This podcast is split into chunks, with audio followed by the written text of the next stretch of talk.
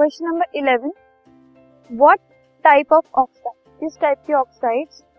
are form when non metals combine with oxygen जब non metals और oxygen का reaction होता है तो किस टाइप की ऑक्साइड बनती है? तो नॉन मेटल्स और ऑक्सीजन के रिएक्शन पे न्यूट्रल या फिर एसिडिक ऑक्साइड ठीक है?